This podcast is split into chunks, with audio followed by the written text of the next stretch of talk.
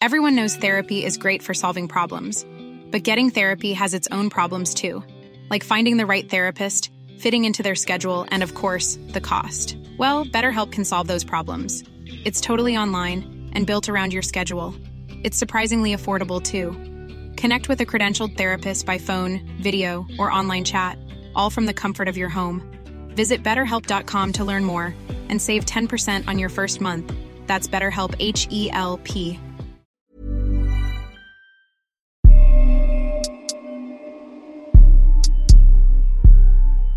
Hi.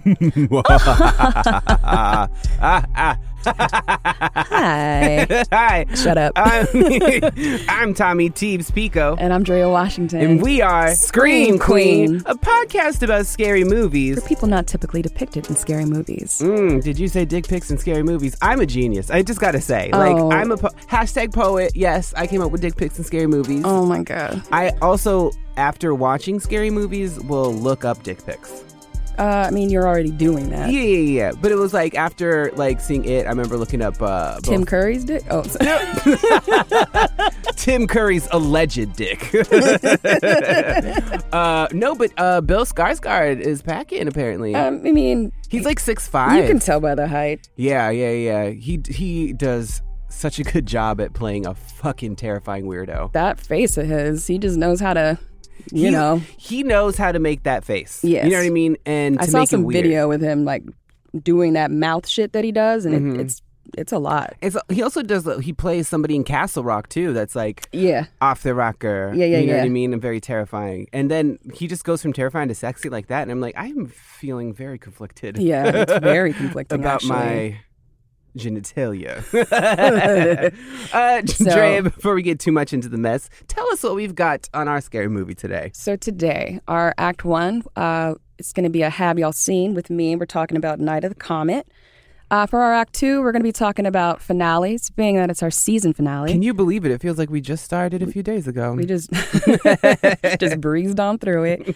Act 3, our final Scream Queen, will be Lupita Nyong'o and us. I've got a good story about her, too. Oh, I bet. Yes, let's get into the mess. So, have y'all seen Night of the Comet? Give me an era. It's the 80s, 1984 to be specific. All right, give me a tagline. They came, they shopped, they saved the world. All right. So I have seen Night of the Comet and I love it. As you should. This movie has everything. Zombies, bangs, teenage girls with machine guns, mall montages, social commentary, sort of. Stop. I've been practicing the voiceover from the very beginning. Can I demonstrate it for you? Go ahead. Since before recorded time, it had swung through the universe in an elliptical orbit so large that its very existence remained a secret of time and space. But now, in the last few years of the 20th century, the visitor was returning. The citizens of Earth would get an extra Christmas present this year as their planet orbited through the tail of the comet. Scientists predicted it would be a light show of stellar proportions, something not seen on the Earth for 65 million years. Indeed, not since the time that the dinosaurs disappeared, virtually overnight. There were a few who saw this as more than just a coincidence, but most didn't. That was a lot, Tommy. Okay. So, that sums up the movie. So basically, this is 11 days before Christmas. People are coming out for it's the Night of the Comet. It's a big celebration. They think it's just going to be this light show spectacular, not realizing this is like the end of the world. Mm-hmm. So we start off at the El Rey Theater, which used to be a movie theater back in the day. Now it's just a live music venue. Mm. Wait, so this is in L.A.? Yeah, it's all in L.A. All in L.A., okay. Yeah. So you start with Regina, or Reggie. She's playing a video game in the theater. She's basically... So she's in there with also the guy from Valley Girl. He played Nicolas Cage's... his nemesis. Okay. He plays the same character, just a shithead boyfriend. Mm-hmm. And this movie, he's just bootlegging movies. He's taking film and like selling it out the back of the theater. Mm-hmm. So she's dealing with that kind of shit, and she stays in. And because she stays in this film projector, like, booth, she's protected from the comet. Mm-hmm. Her sister across town is at a party. It's like the whole neighborhood's out. She's having it out with her stepmother. Okay, so this was one of my favorite sequences in this film. Basically, mom slaps the kid, kid slaps the mom, mom punches kid? Somebody gets punched in the throat. Well, let's go back first. Okay. We're getting excited. So, so her name is Doris. And they don't really explain that this is the stepmother, but they don't really clarify. It's like, is this like a sister? Is this a girlfriend?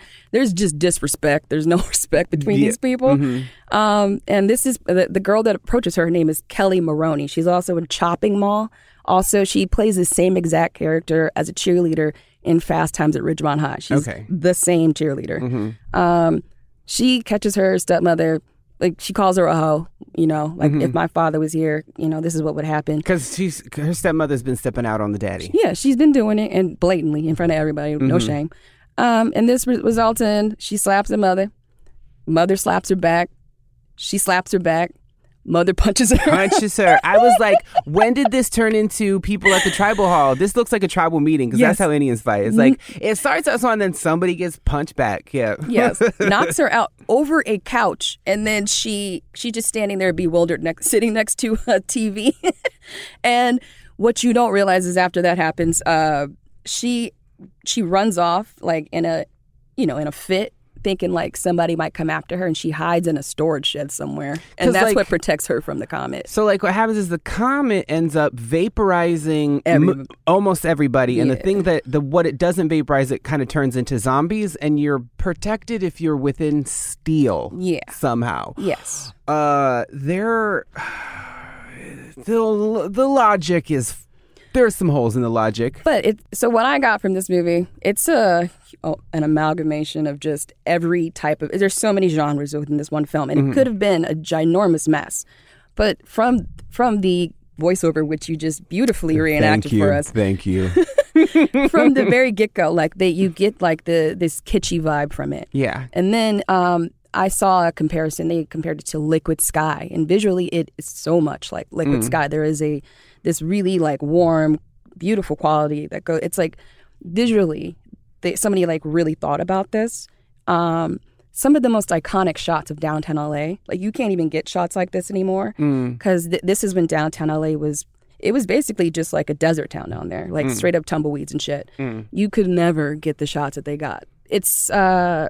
basically like a time capsule, for sure. I also think it's really funny because so she's working at the El Rey, and they make it seem like the El Rey's right next to downtown. Mm-hmm. So every time she's driving, it's like she's driving down the street, but El Rey's like all the way is where Becky lives. Gotcha. And then I love that movie logic. Yes. I felt like similar things happened in Fear the Walking Dead, because that one's also set in Los Angeles. And so there are shots at different parts of town. It's like, wait a minute, that's like all the way over there. Yeah. Stuff happens like that when stuff is in New York, too. Yeah. You just kind of know. I just notice it more because I lived in New York for longer. Yeah. Or I'm like, okay, so how did Mama get from Prospect Park to Harlem? You know what I mean? And that's like, all the nerdy shit that you get to point out. And I love it, though. I do, too. Love it. So basically, okay, so she...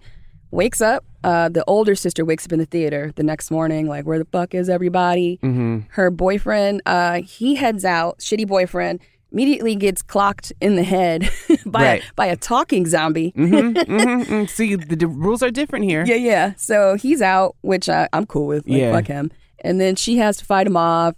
She does have some skills, though. She got skills. I think her daddy taught her. Which we discover. Yes. Later on in the mall, they just all of a sudden, they got gun skills. Mm-hmm. Like, I'm like, okay, they ain't playing. And she knows how to ride that motorcycle. They know how to do a thing or two. Yeah. So, I mean, that in itself, like, these female leads, super fucking empowering. They're badass. Uzis. Yeah. Uzis like a motherfucker. They just Uziing it up. And they just in the mall. Up in a mall, like, just like having go into the dressing room. I fully feel like if an alien came down to Earth and was like, I want to know what movies were like in the 80s, you give them this one. Yes, and because this one sums it all up. Yeah, I would honestly say that it is a really good summation of just what the 80s could offer. Yeah, it's creative, it's funny. They get a little complicated with, like, the scientist part of it, but even that, it ties in well enough. So basically what you find out is, like, these scientists always knew the whole time that this was going to happen, and they were preparing themselves for it. But they left the ventilation system open in their building, so they all got exposed to whatever this shit was that the comet did. So they're all slowly dying. Mm-hmm. So they're taking any survivors, people that weren't exposed to it, and they're draining them of their blood to keep them going. Okay. And yeah, it's like a whole other. So now it's vampires a little bit. I mean, low key. There's blood. And oh, that dude who plays Hector. Hector, the guy we meet in the radio station, Robert Beltran. He plays. If anyone out there is into Star Trek, he plays the native dude Chakotay in Star Trek Voyager. I saw that name. I was like, is that native? I was wondering. I don't know if the actor is, but I know that he's portrayed. No, the character. I think Beltran. That sounds Mexican to me. I'm pretty sure, but he was also in Eating Raoul, which is a pretty popular cult film. And the lady, Mary Warnoff, the scientist that tries to save them, she's the other lead in that as well. Okay. Which is kind of interesting. All right. We have Jeffrey Lewis, the main scientist guy. He's from everything, Mork and Mindy to any kind of science fiction, any, I don't know, he's probably in The Godfather or some shit. He's in everything. I like this confluence of character actors. Yeah. These people actually come from, like, the secondary characters actually are very well trained and, like, Shakespearean trained or whatever, and I like that the main two characters, Catherine Mary Stewart, her biggest thing besides this was The Last Starfighter. Okay. And then Kelli Maroney, like I said, her biggest two were Fast Times and Chopping Mall. So she was made for this movie. Like she was perfect for it. I do want to see Chopping Mall. It played recently at the Alamo and it didn't get tickets in time. Yeah, it sold out like that. So maybe, you know, if we get a season 2, everybody out there, we can maybe do a Chopping Mall. We will definitely do Chopping Mall. But yes, I have seen Night of the Comet and it is amazing. I love it. It's beautiful. Yeah. And that was another one that sold out at Alamo that, you know, I didn't get a chance to go see. But basically this movie goes on to, I don't know, it just holds a certain place in my heart. It's... Again, you don't see female leads like this, and they're smart. They don't make them like play dumb, you know. And it's not even like your girl Jennifer Love Hewitt and like those gratuitous shots. Why are they always my people when it's bad ones? Like your movie Halloween Resurrection. What are you talking about? I don't claim them. Your girl. Like they. That shit was offensive to me, like the way she was portrayed in that movie. Like they tried to go for this like trashy slasher feel, but it just felt trashy. Where in these films, like, yeah, they're smart women and, you know, they can be sexy too. But yeah, they don't got to be, you know, exposed and yeah, they don't have to use their sexuality. It's just not even necessary. It is an interesting genre in the sense that I think proportionally you get more female leads in horror than in almost any other genre. They have more power. Yeah, absolutely. And it's very interesting because it is, I mean, the film industry in general is just very male dominated, but especially like in these kind of things like comic book world, like gamer world, it's very intense. And people are very protective of these things. But I feel like the women that have had their opportunities, like they kill it. Yeah. And they deserve more roles. And you would expect to have more characters like this. And so when we get people like, well, we'll be talking about Lupita later at length, but like then we get people with serious chops in these roles that just like the material's great and then it got elevated. Yeah. You know? Absolutely. So in all, like tell me, what were you feeling about Night of the Comet? Just all in all. There was like, it was grave because it's like a scary movie and the stakes are like really high, but it was also really fun, you know, and it's a one that I could watch over and over and over and over and over. Yep. The elements that seemed over the top seemed intentional. Yeah. You know, it seems like very aware of what it was doing. I think because it took so many genres within itself, it ended up becoming original. I completely agree. And again, that could have been a ginormous mess, but it worked out. Yeah. And congratulations to Night of the Comet. So our Act 2, we're talking about finales. Yes, mostly because it's our season finale and it feels like we just got started. I've had so much fun cutting it up in here with you, Drea. At a season height was definitely learning that you got your mom to see Ma by telling her that it was a documentary about Octavia Spencer. So you're devious. We knew that. You know, we're talking about finales. We talk about like, I don't know, Jason Goes to Hell or Freddy's Final Nightmare, I always found that like the finales also offered something to the origin story of the character. Like in some way, in ending the franchise, when they thought they were going to end the franchise, it sort of came around to the beginning again. And similarly, like ending this season, having watched a bunch of movies with you and talking about, you know, one of the biggest motivating factors on the planet, which is fear, has kind of reaffirmed why I love scary movies. How did you feel about the season, the movies, the murder, the mayhem? I mean, this being my first podcast, I nervous for sure. But pretty much as soon as we started talking, I was like, okay, I know exactly what the fuck I'm doing. Yeah. I thought it would be a good moment to talk about some finales and talk about how things end. And there were some good ones and some bad ones. There's ones that have to do with narrative and ones that have to do with studios and monies and actors and time. And one of my favorites in recent memory, I think, was Russian Doll. How that ended, I thought, was really good. And it was also kind of in between genres. So part of it was horror. I mean, it was a television show on Netflix, but I felt a part of it was horror, part of it was comedy. And it was something that just kind of kept getting better and better and better. But, you know, since A Nightmare on Elm Street is my shit, I wanted to talk a little bit about Freddy's Dead, The Final Nightmare as a place to start, because at the time that it came out, like the teen slasher craze of the 80s was kind of on its decline. And so New Line actually held a public funeral for the franchise at the Hollywood Forever Cemetery. What? Yeah. And the city of Los Angeles declared the day before the release on September 12th, 1991 to be Freddy Krueger Day. What the fuck happened to that? Well, I think the controversy of naming a day after a suspected child molester, probably kind of caught up to them. But the thing about about Freddy's Dead is that it went more into Freddy's origin, like showing him as a young man being abused by his classmates, and as an older young man being abused by his father, played by Alice Cooper, I might add. And then on him calling on some dream demons to get back at these kids that he wants to off in their sleep. And the original script, according to weminoredinfilm.com, in their 13 Things You Didn't Know About Freddy's Dead, their concept was that Freddy's grown older, weaker, and more decrepit. And since the kids no longer fear him, he's lost his power. And in fact, Elm Street kids now take sleeping pills at slumber parties to team up in their dreams and beat the living crap out of the once feared killer.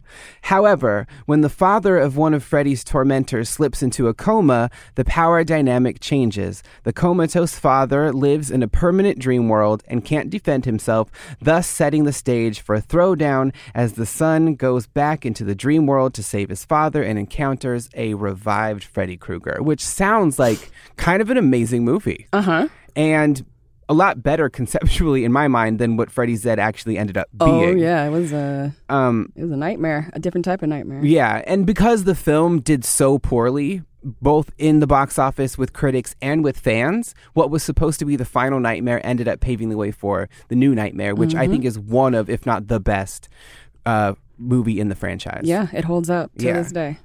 But fun fact about Jason Goes to Hell, what was supposed to be the final Friday the 13th, was that in his origin story, and this is like kind of affirmed by the director, it was like in there subtly, but apparently Jason's mother, in order to revive him, read from the Book of the Dead, the Necronomicon, which is in the Evil Dead franchise. So basically it explains Jason as being one of the like dead demon ghoul things that Ash is always fighting in Evil Dead, which I thought was an interesting twist on the franchise. And also it being the final chapter, he goes to hell. And if you remember in Jason Goes to Hell, his leg gets gripped by Freddy. And then you hear like Freddy's laugh, which is supposed to set up the Jason versus Freddy movie that took maybe 12 years to actually come out. But this was only one of two times in the Friday the 13th franchise that it was supposed to be the end.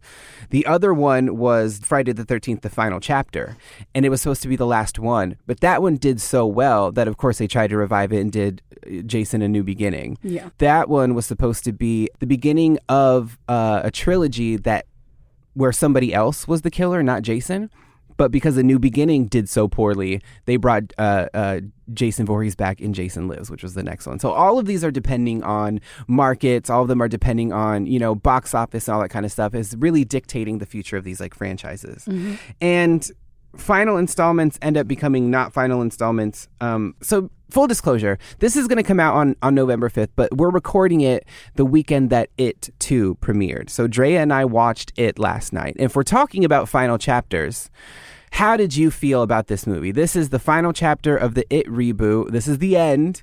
You know, I was a jumpy bitch the whole time. I mean, what else is new? Okay, so anything besides Tim Curry, anything is better than the original made-for-TV movie. Mm-hmm. Like, that wasn't shit. It's still not perfect. They're still very flawed movies. Did you like the first one? The reboot? Yeah, and it's fun. Mm-hmm. For me, it was fun. I like that they went there more, you know, like, I mean, the opening sequence was pretty great. Mm-hmm. Listen, when It bit that baby's arm off. Yeah, nobody saw that coming. The whole thing. The thing is, if this was a different era, it would have cut away. Oh yeah, and you would have maybe seen the blood, but you wouldn't have actually seen the kid with a stump. Yeah, and I remember thinking, we live in a post Game of Thrones world. Yeah, because I feel like so much shit happened on that show that, like, I think it paved the way for that little baby getting his arm eaten off. Absolutely, that little. When he gets his arm cut up, and I read the book. I used to go to the library. They wouldn't let me check it out because I was too young. I was like 9. And I would just go and read like chapters of it or try to. And I was just like, what the fuck am I reading kind of thing. But I remember that scene. And mm-hmm. They describe it completely. But then you see the movie and yeah, it's not like that whatsoever. It's like, it's the mouth and then it's gone. Yeah. Which is terrifying. And also it's for TV, blah, blah, blah. The original 80s one. The original 80s one. But, you know, the only thing perfect about those movies is Tim Curry. He's perfection in those films. Mm. Now, this update, this wrap-up, it was fun. I think it served its purpose.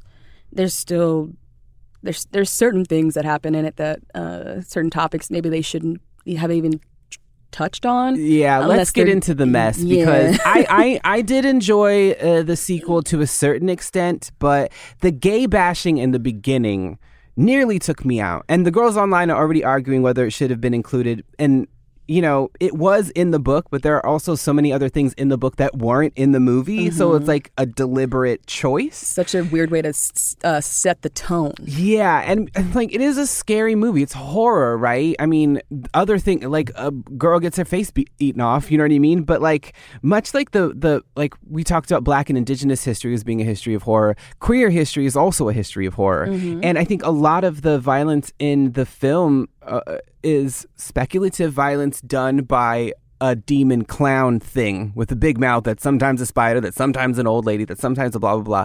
That's like very much fantasy violence. And the gay bashing in the beginning was by people, by men, and that was not... That's actual. That's happening. You know what I mean? That's mm-hmm. not and they abstract. Didn't even go back and fuck those kids up. No, there was no consequences. There. So these two guys are at a carnival and they kiss and then they get confronted by a group of do nothing ne'er-do-wells or whatever, and they get beaten up. One of them is like, they're both beaten up pretty severely. One of them is like then thrown into a river, and as he's thrashing around, it takes him out of the river and then eats him, like, in front of his lover. Mm. So it's just like, it was a lot. It was a lot. And it wasn't, that's real violence that's faced by people every day today. Like, yeah. I don't know how I feel about it being used to sensationalize something. Yeah. I mean, again, if you're going to talk about that, you got to go all the way in with it. Yeah. And if you don't know how to handle that with care, then leave it the fuck alone. And if they don't come back, and it makes no impact on the plot whatsoever. And I mean, homeboy comes back for about 1 second to hand Bill Hader that flyer, and you see his face like, oh, it comes to like, the thing, honey, or whatever, and you see him all fucked up, and I'm like, that's what you set him up for, that shit? I mean, what it really made me excited about, though, actually, is that, you know, Shudder is producing a documentary much like horror noir mm-hmm. that is on the history of queerness in scary movies. Mm-hmm. And so it made me look forward to that. How would you like to look 5 years younger? In a clinical study, people that had volume added with Juvederm Voluma XC in the cheeks perceived themselves as looking 5 years younger at 6 months after treatment. Look younger, feel like you. Add volume for lift and contour in the cheeks with Juvederm Voluma XC. Reverse signs of aging by adding volume to smooth laugh lines with Juvederm Volure XC. For important safety information and to find a licensed specialist, visit Juvederm.com. That's Juvederm.com. Not for people with severe allergic reactions, allergies to lidocaine, or the proteins used in Juvederm. Common side effects include injection site redness, swelling, pain, tenderness, firmness, lumps, bumps, bruising, discoloration, or itching. There's a risk of unintentional injection into a blood vessel, which can cause vision abnormalities, blindness, stroke, temporary scabs, or scarring. Talk to a licensed specialist to find out if it's right for you. There was one silver lining to be gained from that scene. But I saw a thing with the director, and he said that when Stephen King wrote it, he was talking about evil in the human community. He was talking about how dark humans can get in small town America. And then later on to say, no matter how evolved we think society is going, there seems to be a winding back, especially in this day and age where these old values seem to be emerging from the darkness. And that was kind of his reasoning for having it in the film. Yeah. I mean, I get, it is like a reflection of all the ugliness that we put in this world. I get it. I do too, it's but just, I just needs to be a balance. And I don't think, you know, and also it's not. There's one thing it could be to be said if it was written by a queer person or if the director was a queer person or, you know what I mean? Or, but like, you could tell that the writer's not queer because first of all, Mama makes a joke about Meg Ryan's hair. And it's like, that's so a joke. Outdated. That's a joke that a straight person trying to be, I think, like a gay person would make. That's not actually something that a gay person would write, you know, or say. Also, lots of references to Meg Ryan in this film. At one point, Bill Hader goes into his old movie theater and there's a poster of You've Got Mail. You've Got Mail. Yeah. I forgot about that, too. The fuck? So moving on from a problematic beginning, here were some of my notes. James McAvoy seems to be having a hard time with his accent. All my fears involve global fascism, white supremacy, and the IRS. Killing It is actually perfect for this podcast because it seems to be equal part Native American spirit guide and magical Negro. This dude wants to go to Florida. Like, dream bigger, my friend. Oh, man, I really want to go to Florida. Memory and trauma. Bill Skarsgård is terrifying and very tall. Kid Eddie and adult Eddie look exactly the same. That was such good casting. And Stan. They did really good with a lot of those, yeah. Thicky Ricardo got the upgrade. Did you say Thicky Ricardo? Don't remember. Okay, remember when Martin called... when Martin called Cole Thicky Ricardo. No. Yeah. Again, lots of references to Meg Ryan. And then in the end, it turns into an egg sunny side up. What was that about? Oh, my God. When he turned into that little baby at the end, that was my fucking... Like a wrinkled old Benjamin Button, stop laughing. Slash it was sunny side Benjamin up egg. Benjamin Button, his little baby hand. Oh, man, that shit was fucking hilarious. You could not contain yourself. You were... I mean, there was some giggling in the theater. You were straight up guffawing. That shit was ridiculous. So, I'm like, how am I supposed to take this shit seriously? That was not fucking scary. No. Like, but I mean, whatever. Okay. So is Bill Hader gay? Yes. And that was another lazy attempt. They reference it basically. It's like, you want to play more video games with me? And I guess that's him, like, because they touch hands for a moment. Uh-huh. And again, they just brush on the topic, never come back to it. Was that in the book? Do you remember? I think they do get into it a little bit more. He's conflicted, his character. But they did not, they just did a very poor job of getting into these things. The other issue in the first film was they didn't get into Mike's, his backstory as much. Mm-hmm. They just avoided it. It was just his parents died in a fire. Mm-hmm. They didn't talk about it was because of drugs and the racism that existed behind it. And that's another thing. Like, this kid is like the only black kid in town. Yeah. And we're supposed to believe that this is just like, again, like sort of like Ma, like this is just human cruelty. Like, no. And one thing that they did, it was kind of weird. And they tried to sum it up. But so he sees an old news report about his parents, like, two crackheads dying of fire. Maybe that was in the book. I don't remember. And then the way they sum it up at the end is, two human beings perish and whatever. I'm like, oh, okay, am I supposed to feel better about this? But he seemed like relieved. But it was two crackheads dying of fire. Like, what kind of fucking do they even make articles like that? Like, maybe back in the day. I think that was it putting an illusion on that thing. That's what I think. That's what I pulled. But it was anyway. A representation of like how things are summed up or whatever. Yeah. So I mean, yeah, it was it, but it was also anyway. That should crack me up. I thought too, like, you know, for the like the white characters when they were kids, they got like, oh, this one has like germaphobe, and this one, is, you know, they had like, and they had different conflicts. But with the woman, it was like, oh, she's potentially being raped by her dad, and with the black kid, it was like, oh, and all of his family horribly died in a fire, and it was like. And we'll just not really get too into that. Yeah. It's a heavy fucking movie. It's a heavy story. Yeah. It's not just about a fucking clown. Oh, Beverly's scenes with, they kid Beverly with her dad when he puts the perfume on her. Oh, that shit. Oh, that was creepy. Disturbing. Like, there's things done by human beings in this movie that are on par with what it does to people. Yeah. You know what I mean? And I think that's what Stephen King was trying to go for. But it's just like sometimes, like, you know, Beverly as an adult finds herself in another abusive relationship, and you know, our introduction to her character is she's still getting hit around, and it's like, I mean, they just jump right into it. Homeboy's like, okay, sweetie, you can go on your trip.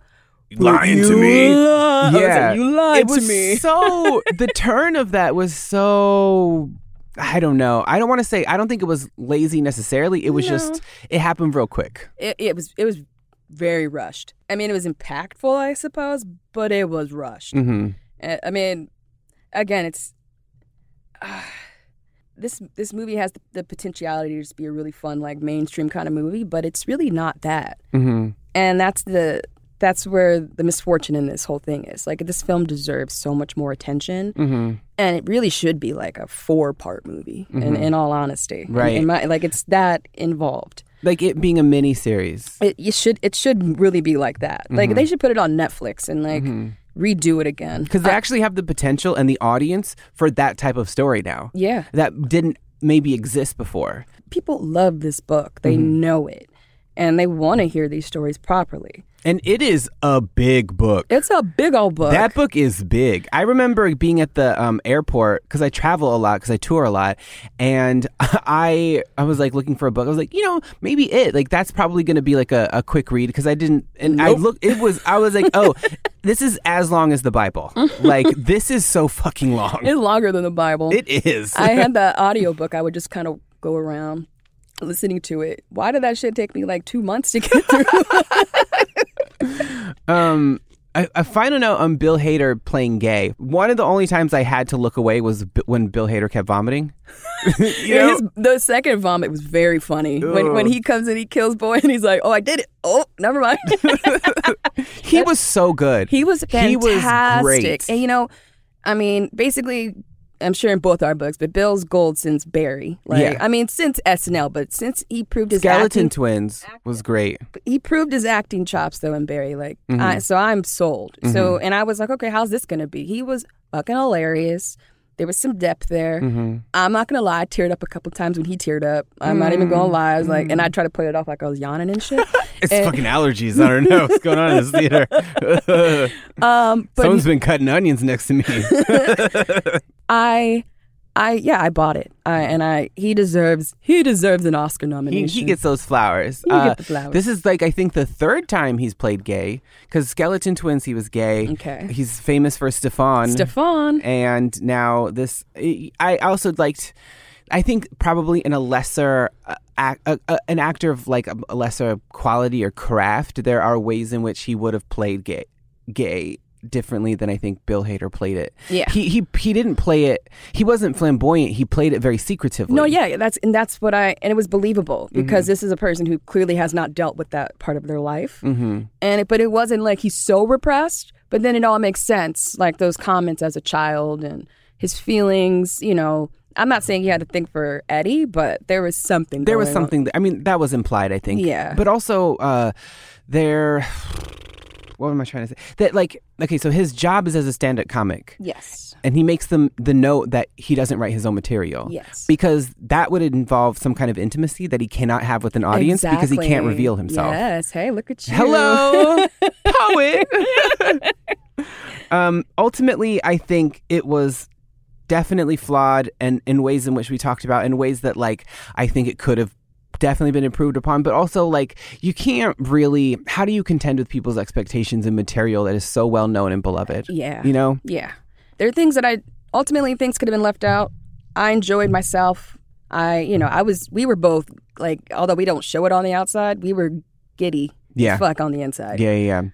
It did. If we're talking about finales and we're talking about endings, I will say that the ending was very ridiculous. It was a lot. I didn't know in that moment, because humor is sewn into it in a large part because of Bill Hader's character. Yeah. I didn't know if its death was being played for laughs, because it was ridiculous. It was absolutely ridiculous. And I don't know how you would have any other reaction than this is fucking funny. Because people had issues with the spider, you know, becoming a spider. Like, it became a spider and then some. And I don't know what the fuck that thing was. When it became a Oompa Loompa. It was a Oompa Loompa. A shriveled, deflated Oompa Loompa. I have one final question, because we talked a lot about, and we do talk a lot on this season about practical effects, because a lot of the Have Y'all scenes end up being in the 80s with a lot of practical effects. And this one, how did you feel about the CGI? Because I did feel at a certain point, I was just like... Certain monsters did not work for me at all. It took me completely out of the mood. The Chinese restaurant scene in particular, I think that was just corny. The baby coming out of the egg, or the fortune cookie, that shit was... like, what? Yeah. It was like a bird with like a crying baby head on it. And there was like an eyeball, and then there was, the thing is, like, they animated everything. They animated the fortune cookies, they animated the table, and so it just, like, it didn't feel real. It was what was coming out of the fortune cookies. I think those were there, but what was coming out wasn't. So that it was like a mix. And anyway, it was fucking stupid. It looks really dumb. It was dumb as fuck. Yeah. Again, anything is a step up from the original movie. Mm-hmm. I mean, so it did make me miss, especially because we have been watching so many 80s films for this show, it really made me miss practical effects. Yeah. I mean, you can't get everything, but what you get is a sense of like an actual object in front of you. And so if it's like James McAvoy running from computer animation for fucking 40 minutes, I'm like... You're taken out of it after a while. A little bit, I got some fatigue. Yeah. The grandma scene, which should have been like way scarier, and they played it up in the trailer... When she finally comes out of the kitchen, that shit was stupid. Yeah, as like a... Because you initially set it up as like... So Jessica Chastain goes to her childhood home, and there's an old lady living there. And at first, it's actually creepy because of the way that she's like moving her body. The whole setup is fantastic. But then once the old lady comes out, she's like transformed into this like really tall crone monster thing. I was like, what? It looked stupid. Like, I didn't... It just wasn't. It wasn't scary. Yet the scene right after that, when Jessica Chastain, Beverly was her name in the show, or in the movie, when Beverly is walking through the interiors of the house, and you see Bill Skarsgård without his face done up, and he's slowly doing it up and then scratching his face. Yeah. That was scary. She leaves, and then that was wonderful. Yeah. And again, seeing what he does and realizing. You don't need all that fucking animation. His face does all that shit. Yeah, because it's a creepy face. Uh-huh. He knows how to creep up that face. Oh, big time. As much as he knows how to make that face very kissable to me. Hey, Bill. Got a fan. He's 6'5", right? Yeah. That's what I think. Lord. I'll look it up on the internet later, but I'm right because I'm the height whisperer. Yeah. His makeup alone, I mean, that's where, just take a note from that shit. Mm-hmm. Like, it's so effective. Just the behind-the-scenes photos of him just walking around, just hanging out in that fucking makeup is hilarious and terrifying. Mm. Like, I would be so scared to be next to that motherfucker. Mm-hmm. I'd be scared to be in that makeup looking at myself. Yeah. You know? Yeah, he took it. He did it. He did that shit. Yeah. But yeah, if you're a fan of the franchise, I definitely go see it. It's fun. Yeah. I'm happy that this shit even got made. Mm-hmm. You know, it always can be better. Always room for improvement. So that's a yes? That's a yes? Yeah. Okay. That's a yeah. Yeah. That's a yeah. Yeah. All right. Act 3. We survived all the way to Act 3. This is our final Scream Queen of the season. Miss Lupita Nyong'o in Us. She plays both Red and Adele in this Jordan Peele supernatural family double drama. Full disclosure, I think we already talked about this, but Drea and I made a date to see it together, but had secretly seen it by ourselves already a couple of times before that, which I appreciated, because once Drea, we got out and Drea was like, I actually saw it before. And I was like, actually, I did too. I love you, bitch. So, Tommy, so are you a bigger fan of this one than Get Out? They're just such different movies. I think Jordan Peele is starting a very interesting and a very exciting chapter of his filmmaking career. Absolutely. Like, I think Jordan Peele is going to be like a Alfred Hitchcock. Yeah. You know what I mean? Like a John Carpenter. Like, he's just, yes, he's creating a whole new lane. Yes. And giving us roles. And he specifically has said this, because I'm making movies so I can put the people I want in there. Yeah. And I think that Us is unfavorably looked at next to Get Out, or it shouldn't. There should be no comparison, right? Right. I mean, or unfair. I think it's unfairly compared to Us, and I think that's because of just like of how close they came out together. Yeah. I think in the future, like once we've had some distance from these two movies, I think Us will get more appreciation. Yeah, it's for a true film nerd like us. It's for somebody that really appreciates horror, who loves movies. Scary movies. Yes. Like, I got all the when they were talking about down at the boardwalk they're filming a movie, I knew that was Lost Boys. You know what I mean? The very opening sequence, the little girl's watching the TV. Above it is a VHS of Chud. Chud. Yep. You know. Like, I notice all these things. The kid's name is Jason. You know what I mean? Like, she's wearing a Thriller T-shirt. Like, there's so many homages to scary movies in this movie. It's through and through and through. And again, like somebody that really handled that, like kind of like Night of the Comet, like somebody that really understands that era. Somebody that thoroughly appreciated it. So, you know, people, again, like you're saying, these films need more distance, because the people that watch Get Out aren't necessarily the audience for Us. Mm. They went to Get Out, and they expect him to be they think every movie he's going to make is going to be some kind of social commentary. Yeah, it was like, because Get Out was so much more literal. You know, and so much more, it was contained. Poignant, and it, you know, it came out, it was very, very on topic, you know. And this is just him really like showing his true self, that this is him. Like, and I think, I mean, the way that I took it was that, like, it's only a matter of time before America's past catches up to it. I think that's what I took away from this movie anyway. And if I was looking for social commentary, I think that's probably where I would find it, because when Adele is like, Adelaide is like, who are you? And Red is like, we're Americans. That, in my mind, and there was like this huge American project of like Hands Across America, and in that superficial way trying to treat real entrenched racial divides in people with something so superficial. Like, if you're not going to do reparations, I'm sorry, you're not going to, you don't care about solving this problem, this American problem. You know what I'm talking about? If you don't want to give people some land back, we're not going to be having, this is not a discussion then. No, you know, you can't have a discussion. No, you can't apologize your way out of America. I'm sorry. But back to Lupita.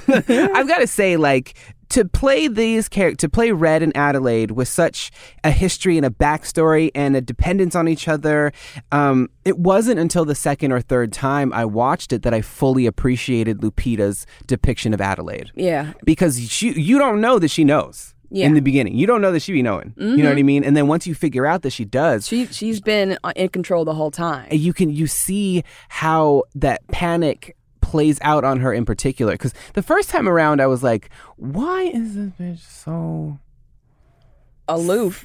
And it was not almost seemingly over the top. Yeah, aloof isn't the word. She's nonchalant in certain ways. Yeah, and then over the top in others. Yeah, and there was no in between. Yeah. And then watching it the second time, I was really able to appreciate the choices that Lupita had made. Did I ever tell you I know her cousin? No. So one time I was staying with my friend Roy. I visited my friend Roy. He was like at his friend's apartment in Fort Greene. This is after my friend Roy and I had, you know, kind of grown up in New York together, or we're young thotties in New York together. And he had come back to New York and was like staying at his friend's place in Fort Greene. And I go in there and there's this pictures of his friend. And there's lots of pictures of Lupita in there. And I was like, man, this guy must be like a Lupita super fan. And then I realized it was actually Lupita's cousin. So shout out Tavia. That's cute. I want to read something that Hannah Georges wrote in The Atlantic about Lupita's acting that it said so much better than I ever could. So I just wanted to give this person a big up. And she writes, as the story progresses and Peele builds towards a climactic reveal, Adelaide grows more and more defiant. Nyong'o is riotously fun to watch in these moments. She darts across the screen and projects both verbal fury and violent blows. The final face-off between the two characters finds Red and Adelaide dueling in a kind of menacing ballet. Here, Nyong'o is particularly magnificent. She conveys Adelaide's terror and determination with pitch perfect jabs. Red's desperation becomes palpable. The stakes are high and the dancing is frantic. This scene effectively condenses the entirety of Black Swan into a single montage. Yeah. So that's it in a nutshell. Yeah. And I highly recommend looking up behind the scenes footage of her getting into the role. It's really pretty captivating. When she does that voice it's heavy when she does that. Yeah, and you kind of get after you finish the movie and you go like, oh, like the Adelaide and Red, they had switched places or whatever. I mean, spoiler alert, but like this show is all about spoiler alerts. That you understand that she did have the ability to speak when she was a child, and none of the other tethered speak, and she does because she was originally from the top world. She's or whatever. The one. Yeah, but she's become so out of practice or whatever. It's like wheezing and a trauma and all these kinds of stuff. And it was creepy. Yeah. It was very creepy. And yeah, another testament to a great film. Again, every time I go back and watch it, I see something new every single time. Yeah. I watched it on a plane recently because it's just like, it's up in the air now. And I started to notice what Hannah writes about the dancing. The dance of the two of them in the end when they have the final confrontation. It's so amazing. And how long it goes on. I really thoroughly enjoyed that. And you get the idea that dancing is one of the things that woke up the original Adelaide after she had been put in the tethered place, and that like that's a practice that she had continued because she's so much more limber and so much more graceful than like the new Adelaide or whatever. And you can see that like she has been preparing for this moment for years and years, you know. So Lupita, you're gonna send us out on season 1. We love you, babe. Oh, and also, she has that movie coming out, Little Monsters. It's playing at Beyond Fest, premiering here. Okay. And it looks pretty amazing. I mean, okay, I don't know shit about it, but the pictures look amazing. It's another scary movie. I'm pretty sure it's scary. All right. Yeah, so we need to like, hopefully season 2 we can be talking about this. Absolutely, 100%. But yeah, shout out to Lupita, our Scream Queen, our final Scream Queen. Thank you so much. We loved doing the show. We hope you loved it too. And if you want us to come back for a season 2, let us know. Please. Please do. Scream Queen is brought to you by Alexandra De Palma and Domino Sound, with theme music by Doc Allison. I'm Drea Washington, and you can find me on Instagram at HeyGirlHey. That's HeyGirlHey. And you can find us on Instagram at Scream Queen Podcast. Hi, what's up there? I'm Tommy Teebs Pico one final time. You can find me at Hey Teebs, HeyTeebs on all relevant social media, and you can find us on the World Wide Web at ScreamQueenPodcast.com. And in the scary movie of your life, you better Scream Queen! Bye! See you next season! Peace out!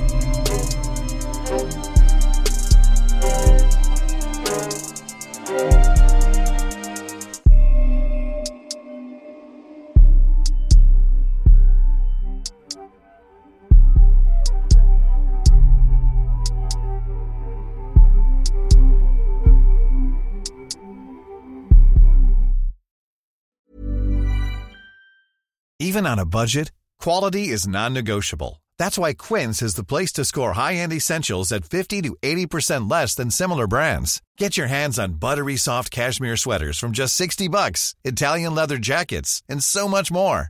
And the best part about Quince, they exclusively partner with factories committed to safe, ethical, and responsible manufacturing. Elevate your style without the elevated price tag with Quince. Go to quince.com/upgrade for free shipping and 365-day returns.